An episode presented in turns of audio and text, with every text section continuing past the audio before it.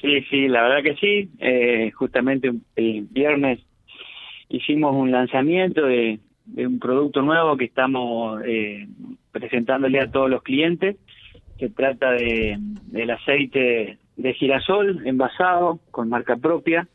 Así que el viernes estuvimos haciendo el lanzamiento en un evento cerrado y bueno, a partir de hoy empezar toda la parte de, presentarlo a los diferentes medios. Es marca propia, en este caso L'Unione, eh, es la marca que se registró y bueno, tiene que ver con esto, de, con nuestra esencia, ¿no? L'Unione en italiano es la unión, así que tiene que ver con, con nuestra nuestra forma de organizarlo y, y los pioneros, que los fundadores que, que vinieron de la, de la zona de Italia. Así que tiene, tiene que ver con esto, así que estamos muy contentos por este nuevo producto que estamos lanzando al mercado. Eh, realmente felicitaciones, ¿no? Y mantuvieron esto prácticamente guardado bajo siete llaves. Sí, en realidad el trabajo de, este trabajo se viene ya hace un tiempito trabajando eh, para contarle un poco a la gente lo que es la industrialización de girasol. La cooperativa ya hace arrancó con las primeras experiencias hace ocho años atrás. Eso significa producción de nuestros productores que que comercializaban por la cooperativa, después la cooperativa hace algún acuerdo de fasón. Fasón significa que una industria te, presta el servicio, así que ya hace como ocho años que veníamos haciendo alguna experiencia en una fábrica, en otra fábrica, después por, por distintos temas. Así que esa era toda la parte de industrializar y vender, eso significaba exportar aceite a granel y espeles, exportar o vender el mercado interno. Después hace cuatro o cinco años, bueno, dijimos, bueno, hay que darle una vuelta más de tuerca, sobre todo ahí con el centenario de la cooperativa hace tres años atrás. Dijimos, bueno, hay que hay que empezar a tramitar marcas propias y, ya terminar con un producto elaborado. De ahí un poco arranca este proyecto, bueno, hay que hacer todo un trabajo de registrar las firmas, eh, digamos, todos los pasos posteriores. Después nos agarró la pandemia, que nos atrasó todo porque todos los entes públicos estaban cerrados bueno, una serie de dificultades y bueno, hoy terminamos, digamos, con, con todo ese requisito, tenemos el producto terminado. Eh, básicamente esto se hace en la industria acá en Reconquista, un acuerdo que tenemos con la gente de Bullati.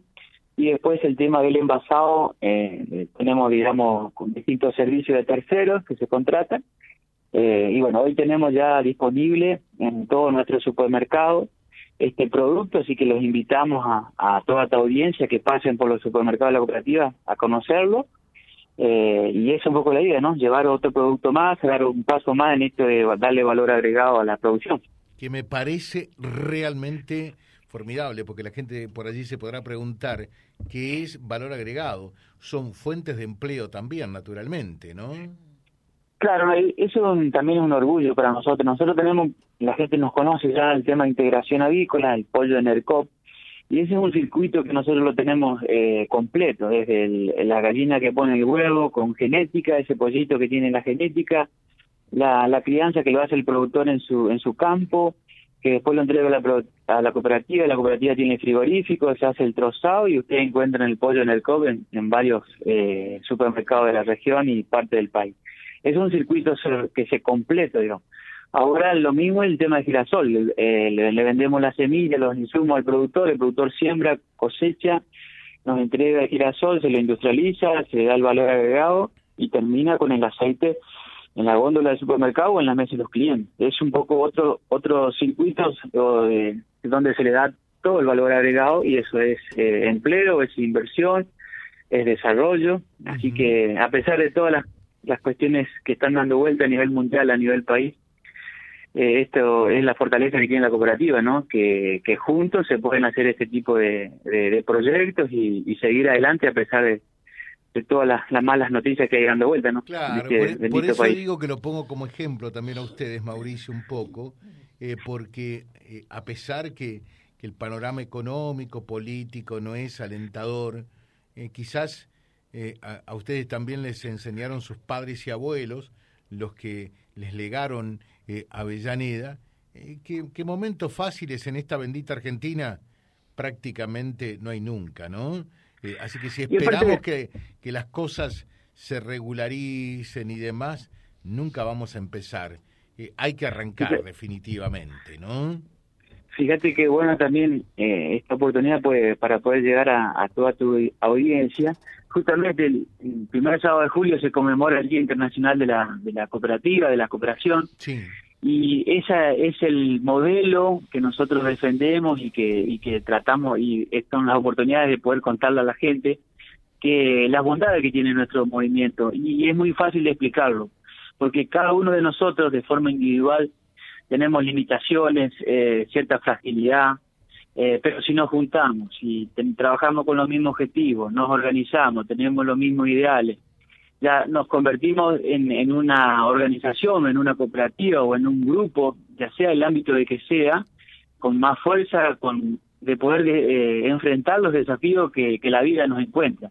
De forma individual somos débiles, pero si nos juntamos y nos organizamos, ya nos convertimos, somos más competitivos, somos más fuertes, podemos podemos hacer un montón de cosas que de forma individual no lo podemos hacer. Así que eh, viene bien también este mensaje en, este en este ambiente, digamos, donde justamente estamos conmemorando el Día Internacional de la, de la Cooperación estas son las bondades que tiene el sistema cooperativo de poder juntarnos y trabajar para, para los desafíos que nos enfrenta la vida. Claro. Bueno, hablaba hace un rato con Gustavo Bénica al respecto eh, y él daba algunos números realmente importantes, ¿no?